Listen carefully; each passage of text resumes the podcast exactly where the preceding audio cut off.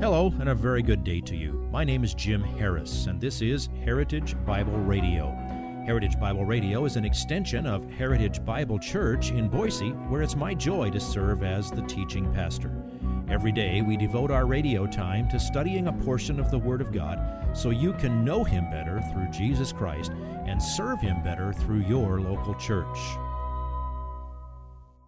This week on Heritage Bible Radio, we are just getting underway in a new preaching series through the book of Mark. In our second week, Pastor Jim Harris will open up chapter 1 and guide us all the way through verse 1. Well, there are a lot of questions that we need to be able to answer by the time we're through. What is significant about the Gospel of Mark?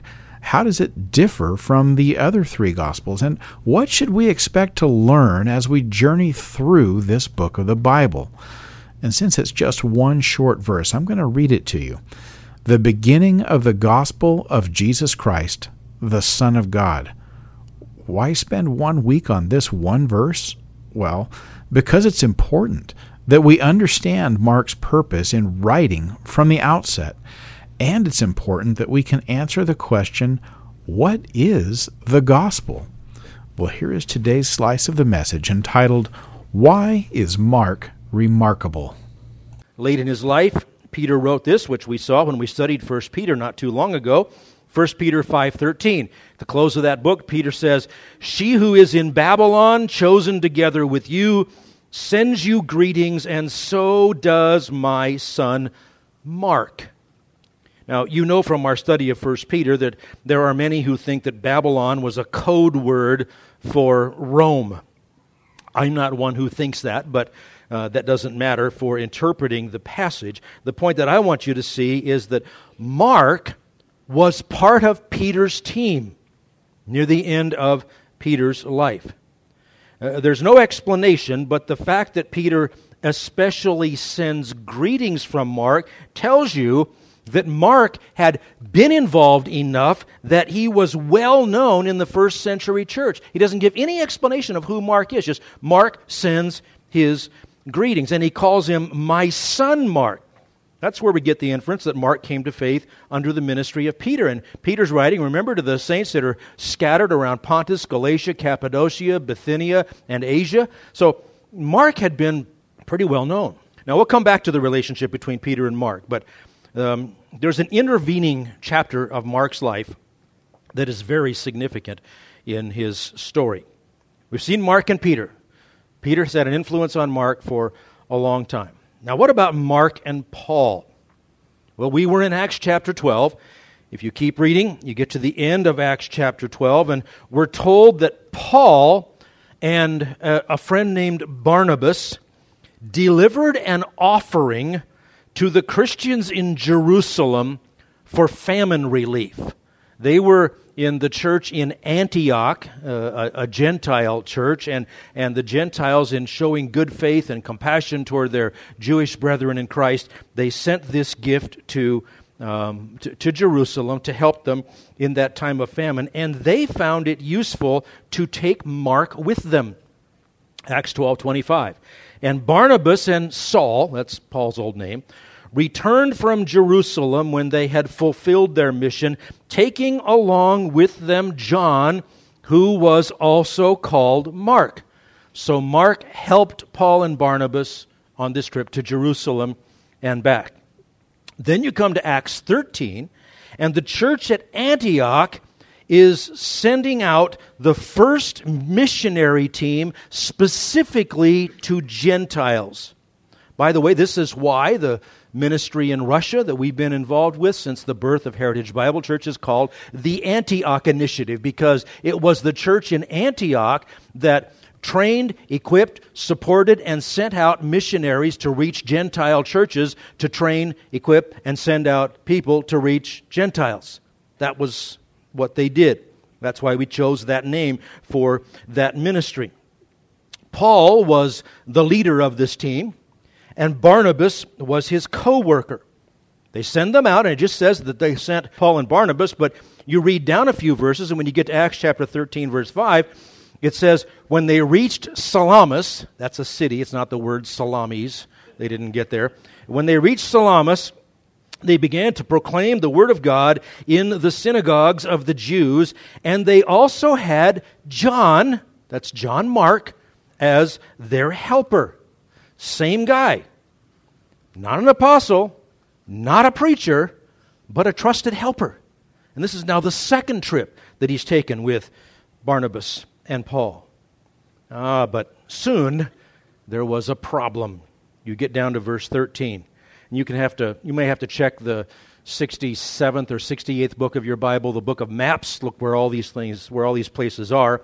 Um, it says, Now Paul and his companions put out to sea from Paphos and came to Perga in Pamphylia, but John left them and returned to Jerusalem. We are never told why, but Mark turned back. Paul and Barnabas completed their trip.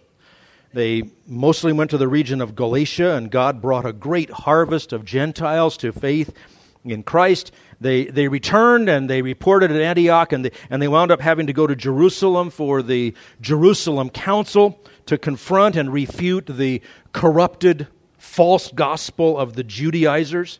And once that was all settled, Paul's batteries were recharged and he was ready to go on another mission to the Gentiles. So skip ahead now to the end of Acts chapter 15, verse 36.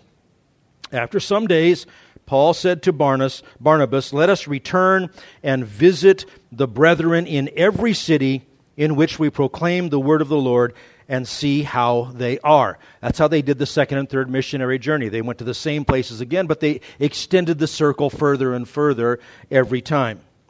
Barnabas, it says, wanted to take John, called Mark, along with them also. They'd already done this twice.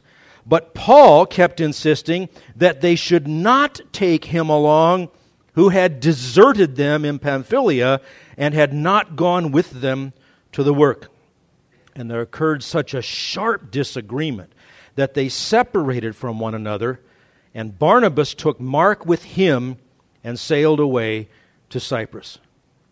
Now, whatever it was with Mark on that first trip that made him turn back, it was so grievous to Paul that he flat refused to take him again. And, and two pretty strong stalwarts of the faith, Paul and Barnabas, dug in their heels. Uh, we don't have anything in here that tells us Mark had to go home because Mary fell ill. And, and no such thing. It just says he deserted. Maybe he got scared. Uh, maybe he didn't like the food. Maybe, who knows? Well, we know that Barnabas' name means son of encouragement. That seems to be his character as well.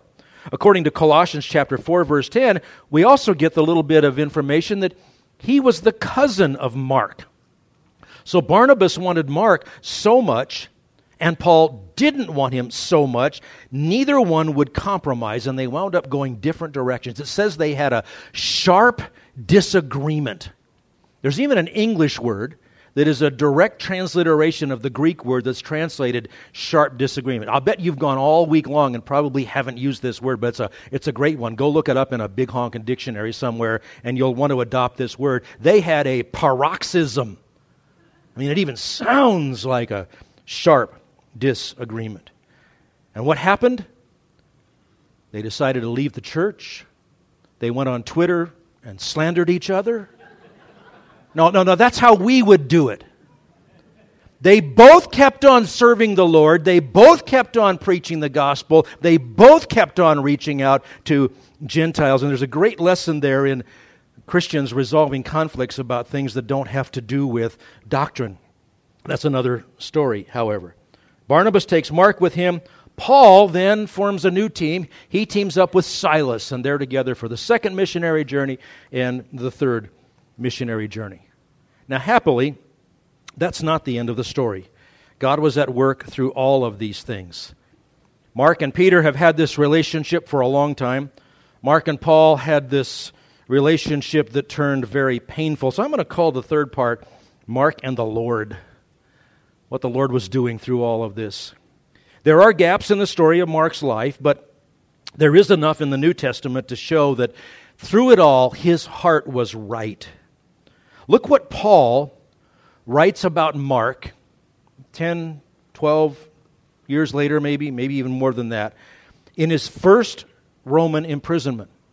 I mentioned it a minute ago, Colossians chapter 4 verse 10 where it mentions that Barnabas and Mark are cousins. Colossians 4:10. Colossians is written by Paul from jail in Rome. He says, Aristarchus, my fellow prisoner, sends you his greetings, and also Barnabas's cousin Mark, about whom you received instructions. If he comes to you, welcome him. You see, that paroxysm was not exactly a hidden deal between Paul and Barnabas. And now Mark and Paul are back in the saddle together, and Mark is saying, I, I told you about this guy. Hang on to him. Welcome him if he comes to you. And he's sending greetings. That means he's there with Paul, serving beside him while Paul is in prison. Now, what is it that happened that got Mark to serve alongside the Apostle Paul in Rome? We don't know. But we do know that years after deserting and bitterly disappointing Paul, Mark and Paul were reconciled. And again, the role of Mark isn't flashy, it's just faithful. He's just, he's just there. He's Mark, the helper. Now look at what Paul wrote to Timothy during his second Roman imprisonment. He's still in prison in Rome the first time when the book of Acts ends. We can piece together from the other books of the New Testament that he was released, he traveled a little bit more, and then he wound up in Rome again in prison, and this time he was executed. Chapter 4 of 2 Timothy is the last bit that we know from the pen of the Apostle Paul, and he mentions in 2 Timothy. If you would like this message on compact disc, let me know and we'll send it to you. You'll receive the entire message, not just the portion on today's program. You can order by phone at 353 4036 or by writing to us at 7071 West Emerald, Boise, Idaho 83704 or on the internet at hbc boise.org. Heritage Bible Radio needs your prayers and your financial support. Once again, you can reach us online at hbc boise.org or by telephone at 353 4036 or by writing to us at 7071 West Emerald, Boise, Idaho 83704. And if you need a church home here in the Treasure Valley, I hope you'll visit us any Sunday at 7071 West Emerald. For Heritage Bible Radio, I'm Jim Harris. See you next time. Bye bye.